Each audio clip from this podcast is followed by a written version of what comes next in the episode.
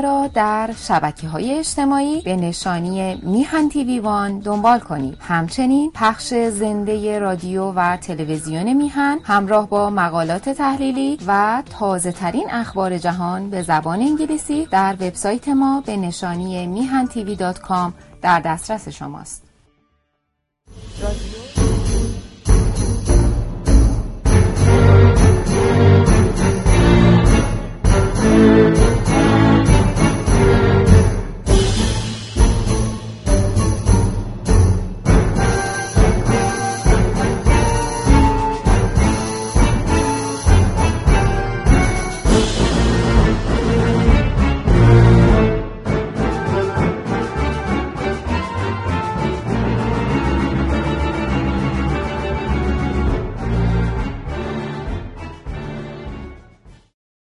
درود بر همگی. امروز هم مثل نشست قبلی ضبط بخش هماندیشیمون رو همزمان کردیم با شروع برنامه روزگار آلترناتیو.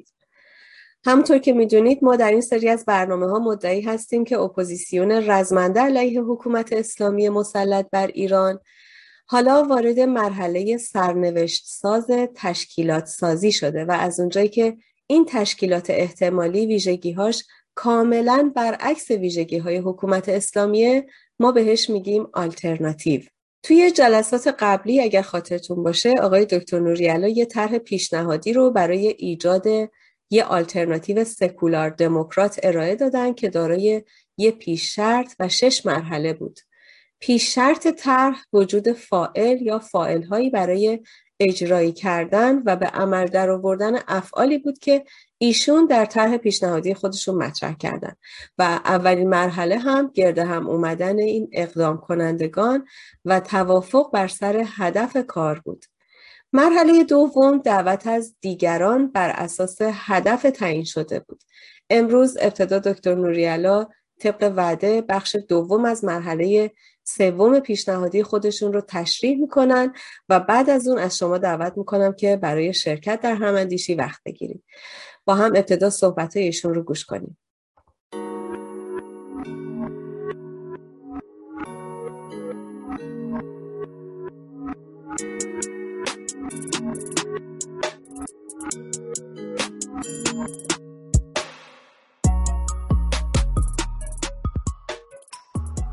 با سلام به هموندان حاضر در اتاق هماندیشی.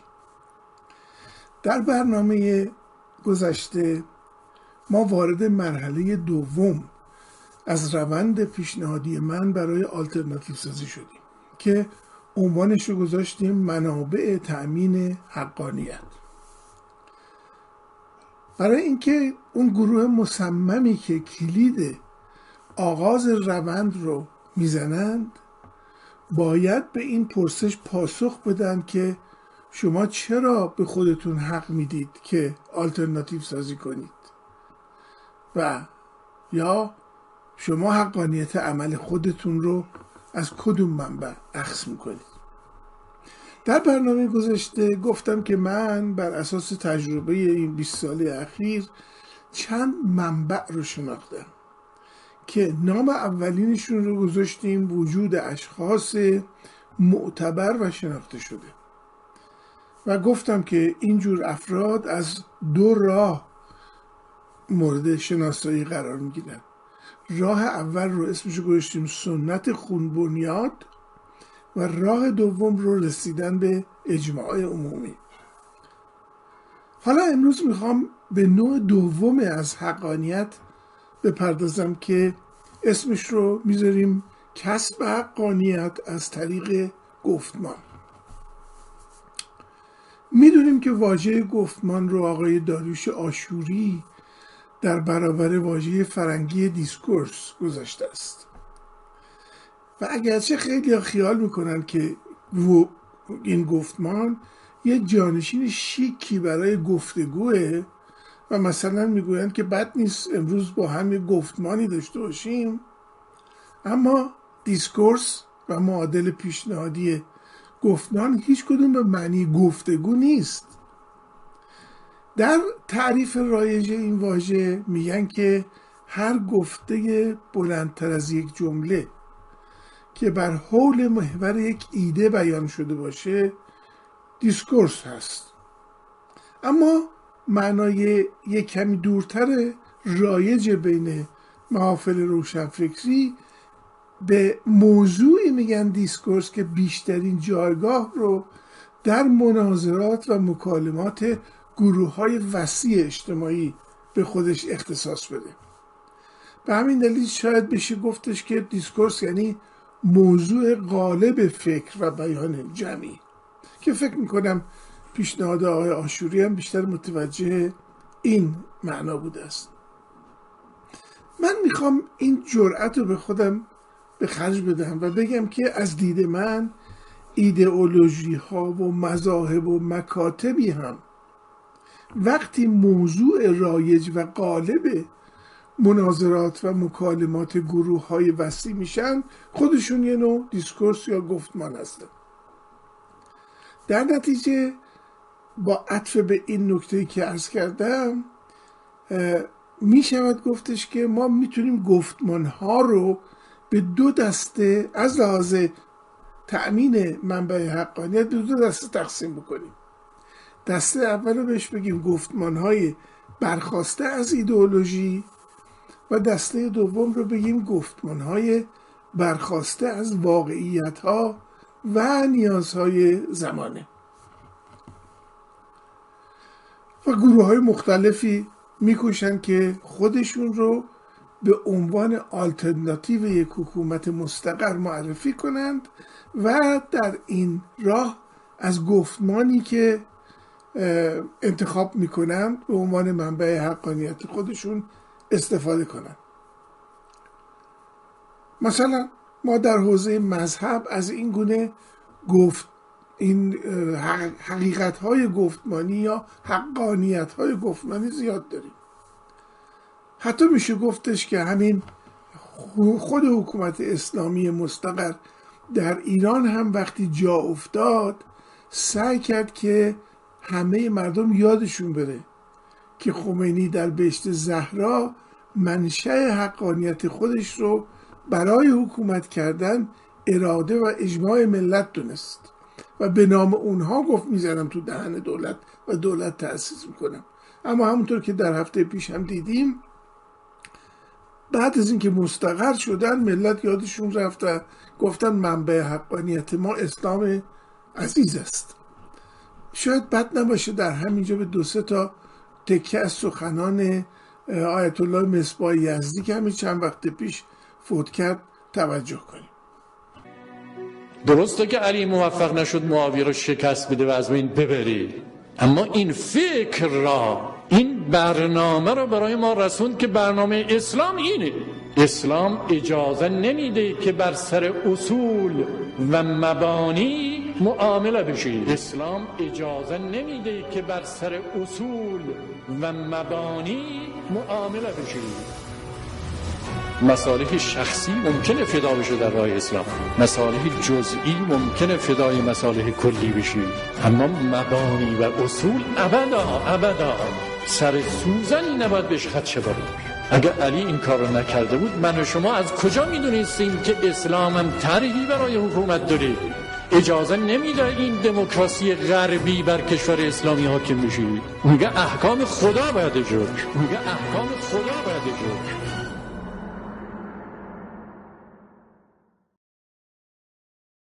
که این حکومت باید بر اساس اسلام و با اذن ولی ولی امر حقیقی امام معصوم که به فقها داده شده باید تشکیل بدون اذن او و حتی بدون نصب رئیس جمهور از طرف او حکومت غاصب است و به تعبیر او تاغوت است. فرمود رئیس جمهور منتخب مردم اگر از طرف ولی فقیه نصب نشود تاغوت است. این مسئله فرق این حکومت با جمهوری های دیگه است. اما آن بود؟ قوا به این حکومت؟ مشروعیت الهی میبخشه به این حکومت. مردم از ته دلشون اطاعت از اون را واجب می‌دونن. مثل نماز خوندن برای خودشون این از طرف امام زمان. هزار کس، کسی واجد شرایط باشه. تا اذن از طرف امام نباشه. بحثش نداریم صلاحیت هم داشته باشه. خیلی خوب هم بلد باشه. مدیریت مردم همه مردم قبولش داشته باشه. او حق حکومت کردن به اونها نداره. مردم چیکارن که به کسی حق بدن؟ مگه خودشون دارن هم حق بدن مردم چیکارن که به کسی حق بدن؟ مگه خودشون دارن هم حق بدن مردم تعیین کردن که به رئیس جمهور. یا دارش حکومت کنه هر کار بخواد مردم چه حق داشتن بکنه قانون که خدا مجری قانون کسی است که خدا تعیین کرده. اصل مسئله اینه که آقا باید با یک نگرشمون نگرش دینی باشه. مردم هم تهدیلشون مردم سالم ساده خودمون رو عرض می‌کنم. نه اونایی که ذهنشون آلوده شده به مفاهیم غربی با ادبیات سیاسی غرب. اونا خودشون حاکم شهر و مشتهد جامعه شهر اینا می‌دونن.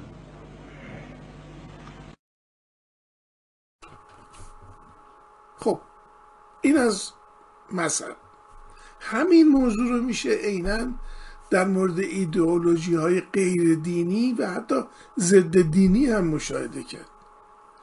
مثلا بخشی از ایدئولوژی مارکسیستی که ابتدا به وسیله خود مارکس مدون شد با بورژوایی خواندن دموکراسی های غربی و اعتقاد به غیر واقعی بودن انتخابات عمومی در کشورهای مبتنی بر سرمایداری خواستار برآمدن حکومت پرولتاریا به معنی کارگر صنعتی دستمزد بگیر شدن و عبارت دیکتاتوری پرولتاریا مطرح شد که البته در مورد معنای اون تا به امروز هم مناقشه وجود داره.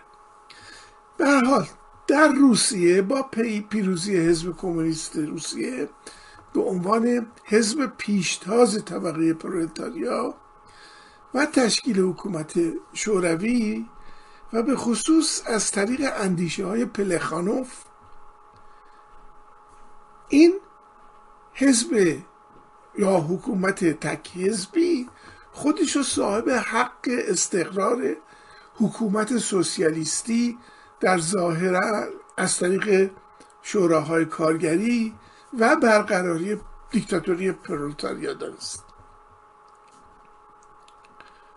همینطور که می‌بینید ایدئولوژی ها چه مذهبی چه غیر مذهبی و چه ضد مذهبی همیشه به عنوان منبع حقانیت مورد استفاده قرار گرفتن و جای خالی حقانیت قبلی رو که گفتیم ناشی از ارتباط خونی و اجماع عمومی هست رو پر کرده اما گفتم که گفتمان یک نوع دیگری هم داره که بر اساس واقعیت ها و نیازهای زمانه ساخته میشه و به کار برندگان اونها همراه با ارائه شکلی از حکومت که ایدئولوژیک یا مذهبی نیست و وجود احزاب سیاسی مختلف از راست گرفته تا چپ میکوشند که برای رفع مشکلات مردم و تأمین آزادی های عمومی برنامه ارائه بدند و بکوشند تا در یک رقابت سالم بین این احزاب برای اجرای برنامه های شفاف خودشون از مردم رأی بگیرن اما وقت امروز دیگه اجازه نمیده که من به این نوع گفتمان غیر ایدئولوژیک بپردازم و این رو موکول می‌کنم به جلسه آینده. خیلی ممنونم. بسیار خوب دوستان ویدیو رو با هم تماشا کردیم. اولین نفری هم که وقت گرفتن برای هماندیشی خانم سارا فرزان. بفرمید خواهش می‌کنم خانم فرزان. بله با تشکر از صحبت های خوب و دقیق جناب دکتر نوری علا.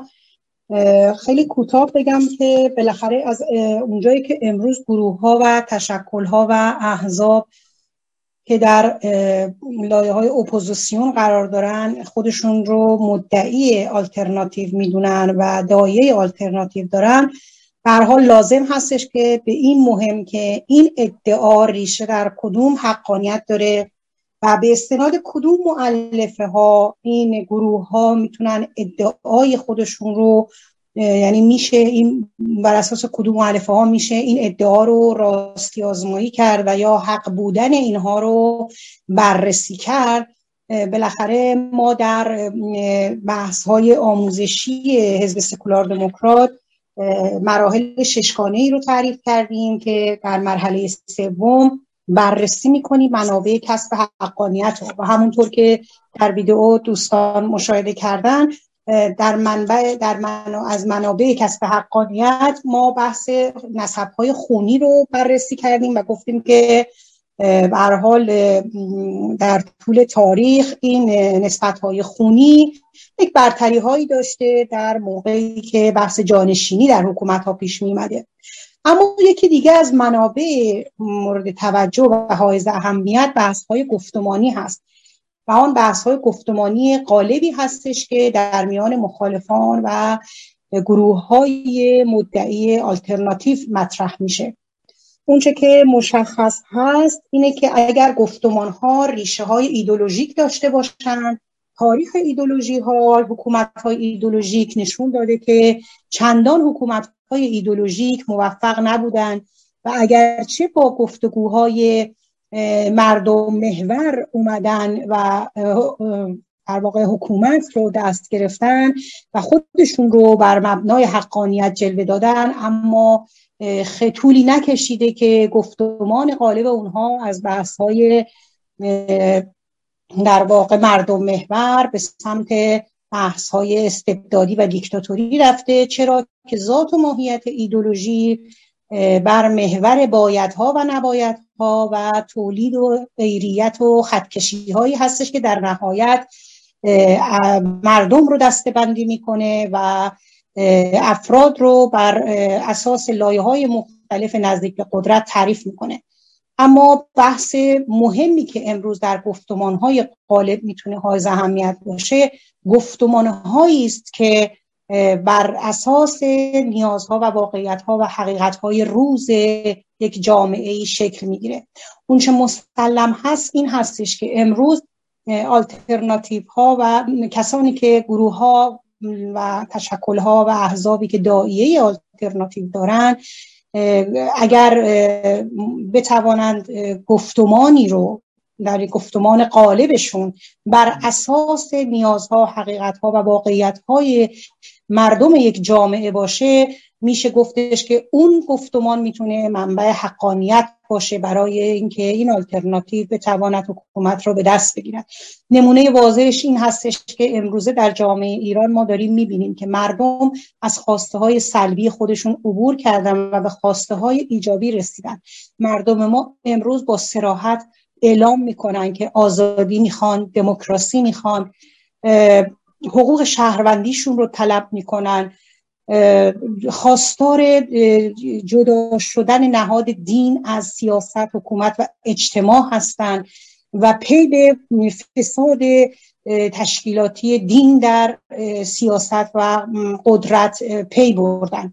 و اگر ما بخوایم بگیم که قیام مردم ما قیام در واقع انقلاب مردم ما انقلاب فقط گرسنگی هست انقلاب فقط در واقع فقر هست. این یک توهین بزرگ به شعور ملت ماست. ملت ما امروز علاوه بر این سختی ها خواسته های عمیقتری رو فریاد می‌زنن. حال اگر آلترناتیوی به میان بیاد و قادر باشه که گفتمان قالبش گفتمانی باشه که بر نیازها و آنچه که مردم در واقع صدا می‌زنند و طلب می‌کنند باشه می‌تونیم بگیم که این گفتمان می‌تونه حقانیت خودش رو از بر اساس آنچه که مردم می‌خوان کسب بکنه و شایسته آلترناتیو بودن رو و آلترناتیو شدن رو داشته باشه. سپاس گذارم سپاس گذارم از شما. آقای حسین سایی بفهمید خواهش می‌کنم. ممنون. ارزم خدمتون که مقوله گفتمان در کسب حقانیت آقای دکتر به خوبی توضیح دادند و مطلب باز کردن یه بخشی از صحبت که من خواستم بکنم اتفاقا هموند عزیزم خانم فرزان فرمودن. ولی من باز حالا اشاره می‌کنم یه مقدار بتونیم بازتر کنیم. خب هدف این بحث های ما بحث آموزشیه که بتونیم بشناسونیم به دوستان دیگه که یه سیستم سکولار دموکرات چجوری کار می‌کنه و آلترناتیوی که ما مد نظرمون هست چرا باید سکولار دموکرات باشه؟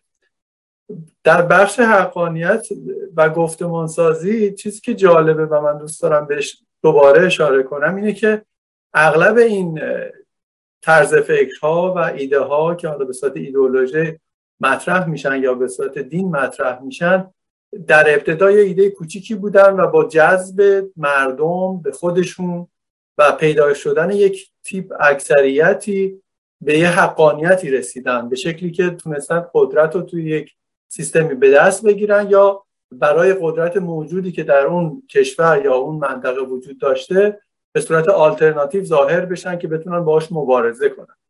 نکته منفی که خیلی باید بهش توجه کنن این هست که اینجور سیستم ها متاسفانه متاسفانه وقتی در بحث قدرت پیش میاد درشون تضاد منافع ایجاد میشه بین خواست مردم و خواست ایدولوژیشون و اون طرز فکرشون. و عموما اون ایدئولوژی و طرز فکر رو مقدم قرار میدن همیشه بر مردم.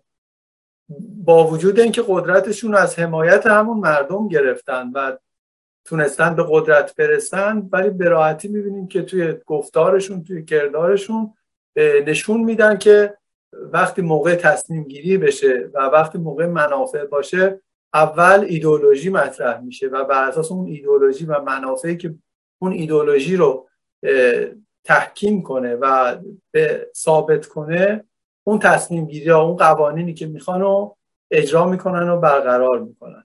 به خاطر همینه که ما بسیار اصرار می‌کنیم که آلترناتیوهایی که ما در آینده خواهیم داشت و به وجود میان باید و باید سکولار و دموکرات باشند که ما بتونیم از حقوق تک تک مردم اقلیت و اکثریت بتونیم دفاع کنیم. در, در مقابل آلترناتیو که ایجاد میشه نتونه حقوق این مردم اقلیت و اکثریت رو عملا ضایع کنه و بعدا خودشون رو به سمت اون ایدولوژی یا مکتبی که فکر می‌کنن ایدئالشون هست و آرمانشون هست هدایت کنن کل جامعه رو به زور. ممنونم صحبت دیگه ندارم. خیلی ممنون. آقای امیر جوان پیکر بفرمید خواهش می‌کنم. بله خیلی ممنونم سپاس خدا عرض که ببینید ما الان داریم شرایطی رو که برای آلترناتیو سازی یا برای آلترناتیو ساختن آلترناتیو مورد نیاز مورد بررسی قرار می‌خوایم ببینیم اینا چی هن چه خصوصیاتی دارن چه ویژگی هایی رو از خودشون تا حالا داشتن.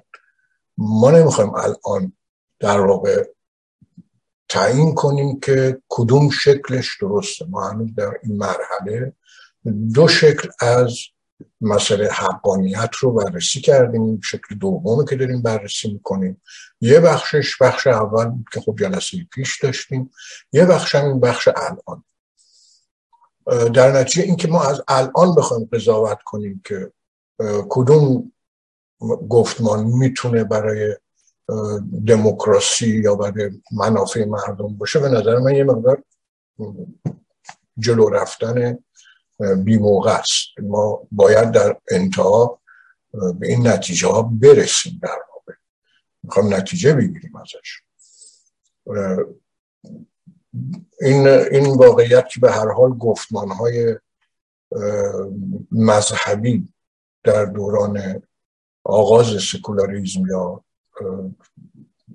پیمان وستفالی اینها از ساعت حکومت بیرون رفتن و بعد بعد از اون بود که ایدئولوژی ها پدید اومدن این به این معنیه که اون حقانیت گفتمان های مذهبی دیگه در واقع در مدرنیته مورد پذیرش نبود. حالا اینکه ما در جامعه ما با اون نیرنگی که خمینی زد اومد اول یک گفتمان دموکراتیک رو پیش کشید و بعد حرفش رو عوض کرد و گفت نه گفتمان ایدئولوژی مذهبی رو مطرح کرد که این سخنان این آقای مصباح که گویا همون کسی هم هست که موقع که مرده بود بعد باز دوباره زنده شده بود یه چشمکی اون آقا زده بود و دوباره مرده بود. این کسی که داشت این حرفا رو می‌زد آدم فکر کنه خب توی دوران مثلا قرن پنجم ششم قرون وسطا داره زندگی می‌کنه که آخوندی اومده نشسته میگه بله همه چی رو خدا تعیین می‌کنه قوانین خدا میدازه همه چی مال به حال بعد از اون جریان وستفالی این قضیه در مدرنیته بین رفت. ولی به هر حال یک فرم حقانیت کسب حقانیت. بعد از اون بود که ایدئولوژی ها به وجود اومدن. فرم حقانیت ایدئولوژیک مطرح شد. گفتمان ایدئولوژیک در کل. علا رقم این که خود مذهبم ما می‌دونیم ایدئولوژی. ولی اون ایدئولوژی با الهیات این ایدئولوژی ها بدون الهیات. هم.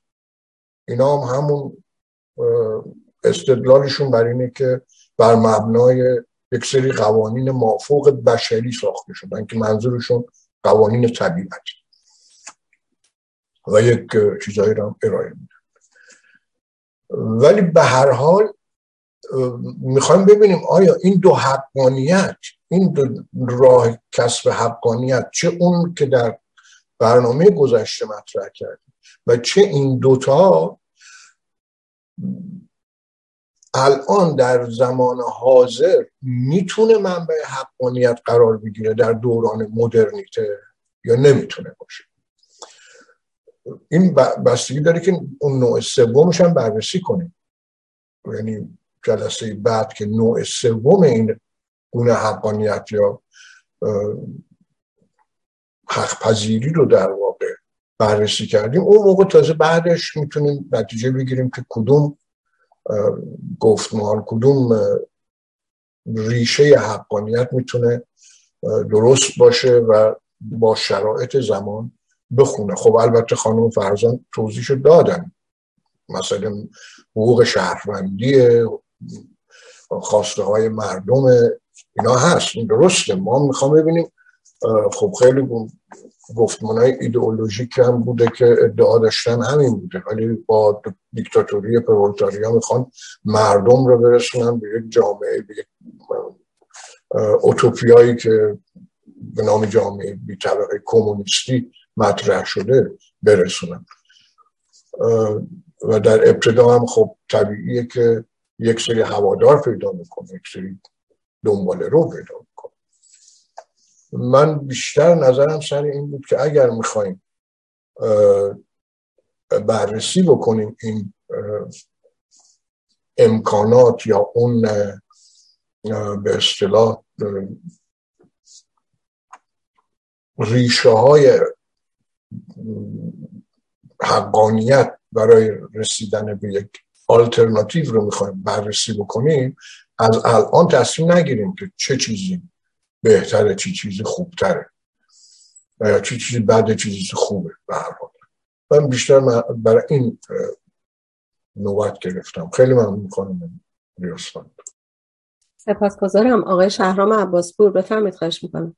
ممنونم خانم ریاسفند خدمتتون ارز کنم اینجا در صحبت های امیرجان سوالی برای من ایجاد شد. به هر حال ما داریم میگیم که کسانی که می‌خوان ادعای آلترناتیو بکنن این حقانیت رو باید از جانب مردم کسب کرده باشن.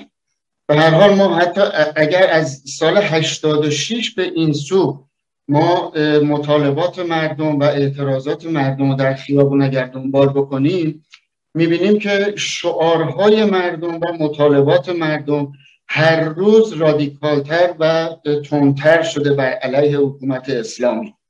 و اینکه مثلا اگر شعارها رو ما بخوایم بررسی بکنیم مردم شعار می‌دادن استقلال آزادی حکومت ایرانی نه حکومت اسلامی.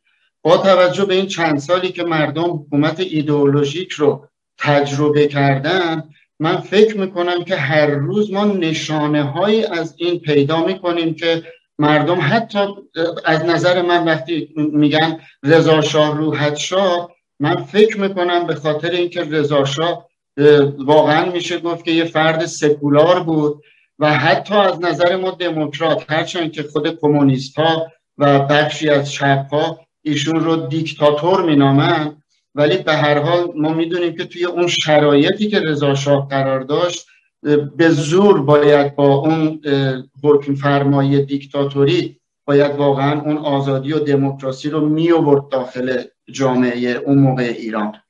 اینه که به هر حال من سوالم از امیر یعنی این سوال برام ایجاد شد که فکر نمی کنید که به هر حال اگر اون احزاب یا گروه ها یا شخصیت هایی که می‌خوان ادعای آلترناتیو بکنن به همین چیزا نگاه می‌کنن که واقعا مطالبات مردم چیه از اون آلترناتیوی که قراره در مقابل حکومت اسلامی قرار بگیره و این آلترناتیو رو تشکیل بده برای آینده.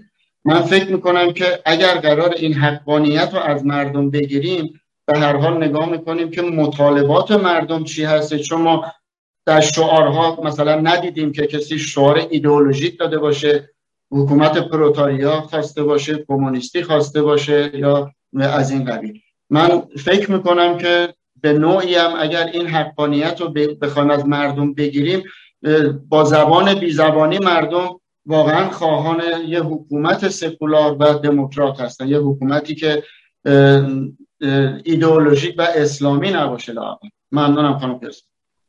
سپاسگزارم. آقای امیر جوان پکر پاسخ شما رو میشنویم.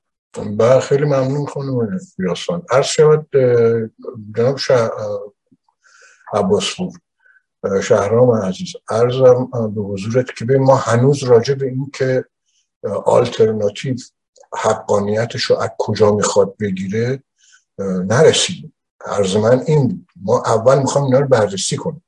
اینکه به هر حال اون آلترناتیو باید مورد اقبال مردم باشه حرفی نیست توش. ولی اون آلترناتیو اقبال مردم رو چطوری می‌تونه به دست بیاره؟ شعار دادن مردم در خیابون وقتی میگن رضا شاه رو خب ما رضا که مرده که الان رضا شاه نداریم که. و کیو می‌خوان دنبال کی میگردن؟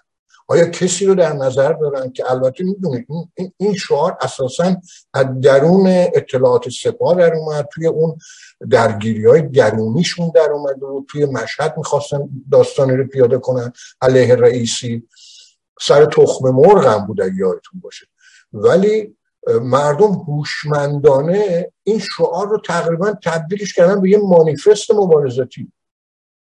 ولی آیا شعار دادن مردم در توی خیابون برای یک شخصیتی که وجود نداره این می‌تونه منبع حقانیت قرار بگیره. ما در رابطه با مسئله ما خیلی پیش از این در رابطه با مسئله کاریزما صحبت کردیم و اینکه چطوری می‌تونه میشه از افراد کاریزماتیک استفاده کرد یا رهبری کاریزماتیک داشته باشیم. ولی هنوز تصمیم در همون شرایط هم ما نیومدیم نتیجه گیری کنیم که خب یک فرد کاریزماتیکی هست اسمش فلانه فامیلش به همانه خب بریم دنبال اون بیاریم. ما هنوز به اون مراحل نرسیم. ما داریم این شرایط رو بررسی می‌کنیم. این شیشت شرط رو باز می‌کنیم بررسی می‌کنیم که ببینیم واقعا در درون این ششتا در نهایت چه چیزی رو میشه در آورد الان توی این جریان حقانیت. داریم اون اصولی رو که یا اون پدیده هایی که می‌تونست حق منبع حقانیت باشه اونا رو داریم بررسی می‌کنیم. حالا اینکه چند تاش موجوده چند تاش موجود نیست یا باید به وجود بیاد اینا دیگه بحثای آینده ماست. الان بحث ما سر اینا نیست. اینکه مردم دارن شعار میدن آره مردم خواسته هاشونو بیان می‌کنن. ولی خواسته های مردم زمانی از نظر ما عملی شده عملیه که اون آلترناتیو وجود داشته باشه مردم به اون آلترناتیو رجوع بدن. اینکه مردم با شعارشون بخوان آلترناتیو بسازن به نظر من فکر نمی‌کنم. راه درستی باشه. یا اصلا اجماع باشه در این مورد در درون خود مردم. هماهنگی باشه. الان صحبت سر مثلا جنبش ملی. یه سری اصلا ناسیونالیستن. ناسیونالیست های مثبتن نه منفی. کسایی که خب به مسائل ملیگرایی و ملت مداری در واقع رجوع میدن ما اینا رو الان نمی‌خوام ببینیم. این خوبه یا بده؟ ما می‌خوام ببینیم چه چیزایی هستن. اول این در این صندوق رو با می‌کنیم. توش چیه؟ بعد از درون اون می‌خوام انتخاب کنیم ببینیم کدومش با شرایط. وفق میده. خیلی ممنون خانم امیدوارم جوابتون رو داده باشم پاسخ داده باشم. آقای شرام خیلی ممنون خانم بیاس سپاسگزارم. خانم سارا فرزان بفرمید خواهش می‌کنم. بله من یک در واقع توضیحی رو که هم توش سوال هست هم فکر می‌کنم یک توضیحی هست که می‌خواستم در رابطه با صحبت های آقای جوان پیکر ارز کنم. ببینید دوستان من فکر نمی کنم که ما الان نشستیم داریم یک structure درست می‌کنیم که بگیم که آلترناتیو باید چه کار بکنه. مردم ما و جامعه ما بدون اینکه این ساختاری که ما امروز در واقع داریم بهش نظم و ترتیب میدیم بدانند دارن بر اساس اون حرکت می‌کنن. ما فقط می‌خوایم اپوزیسیون بدونه یعنی این بحث ها بحث که می‌خوایم اپوزیسیونی که ادعای آلترناتیو شدن می‌کنه بدونه که باید منبع از کجا می‌خواد این منبع حقانیتش رو به دست بیاره. و مردم برای مردم داریم تشریح می‌کنیم که بدانند اون اپوزیسیونی بر حقانیت استواره که داره حرف اونها رو می‌زنه و برای اونها برنامه و طرح خواهد داشت. یعنی امروز خیلی دارن ادعای آلترناتیو شدن می‌کنن. خیلی دارن در واقع مطرح می‌کنن که ما همون همونی هستیم که می‌توانیم شما ایران رو نجات بدیم. اما آیا واقعا همان هستن؟ شما فکر کنید که گروه های ایدولوژیکی که امروز دارن فعالیت می‌کنن که مر مسند قدرت باشن و آلترناتیو باشن آیا مردم ما نباید دقیقا بش بشناسن که اینها چه کسانی هستند اینکه ما امروز این برنامه ها رو ضرورتش رو احساس می‌کنیم که برگزار می‌کنیم این هست که یک اپوزیسیون بداند که بر اساس چه استراکچری می‌تواند به اون اعتبار نهایی خودش برسه و چه کسانی در واقع می‌تونن به خودشون رو حق بدانن و بر مسند حق بشینن.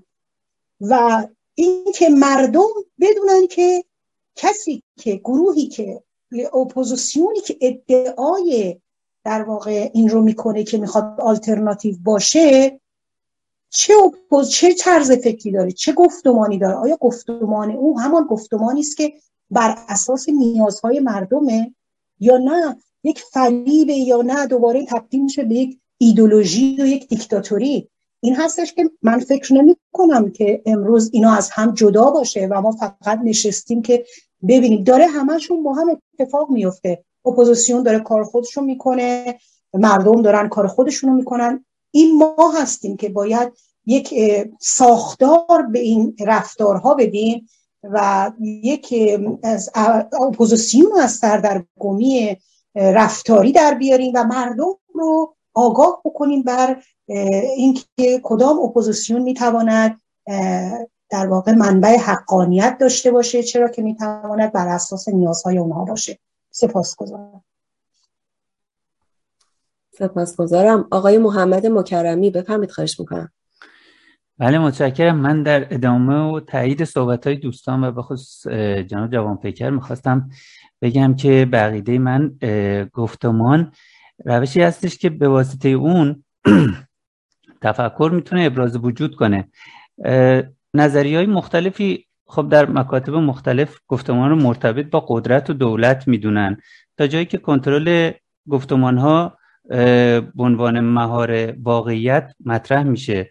به عنوان مثال کشوری که رسانه رو کنترل می‌کنه داره حقیقت رو کنترل می‌کنه. در اصل گفتمان ها گریز ناپذیرن چون هر گونه استفاده از زبان توی دیدگاه فردی تاثیر می‌گذاره. در حقیقت گفتمان انتخاب واژه و اصطلاحات و در کل یه سبک برای برقراری ارتباط و تاثیرگذاری. مثلا شما توجه کنید استفاده واژه فتنگر یا آشوبگر به جای واژه معترض توسط جمهوری اسلامی. ببینید چقدر همین یک کلمه بار معنایی متفاوتی داره و چه تاثیر توی مخاطب می‌گذاره. به این ترتیب جمهوری اسلامی در برهی از زمان از طریق گفتمان رسانه‌ای گسترده حقانیت نادرست خودش رو به دست آورد. اما خب در طول چند دهه گذشته به لطف وجود شبکه های مجازی و فضای رسانه آزاد و ابراز وجود گفتمان های آزاد مردم متوجه شدن که این حکومت از ابتدا حقانیت خودش رو با فریب به دست آورده. و اینجاست که افرادی که قصد تشکیل آلترناتیو همچین حکومتی رو دارن. می‌تونن از فضاهای گفتمان رسانه آزاد و بیطرف موجود بهترین استفاده رو ببرن و حقانیت خودشون رو ثابت کنن. این صحبت های من و عقیده من بود. متشکرم از توجهتون. سپاسگزارم آقای حسین سایی بفهمید خواهش می‌کنم. آقای سایی با توجه به بله. وقت اگر یک دقیقه صحبت کنید فرصت میشه که آقای جوان پیکر هم یک دقیقه صحبت کنن بفرمید خواهش می‌کنم. حتما.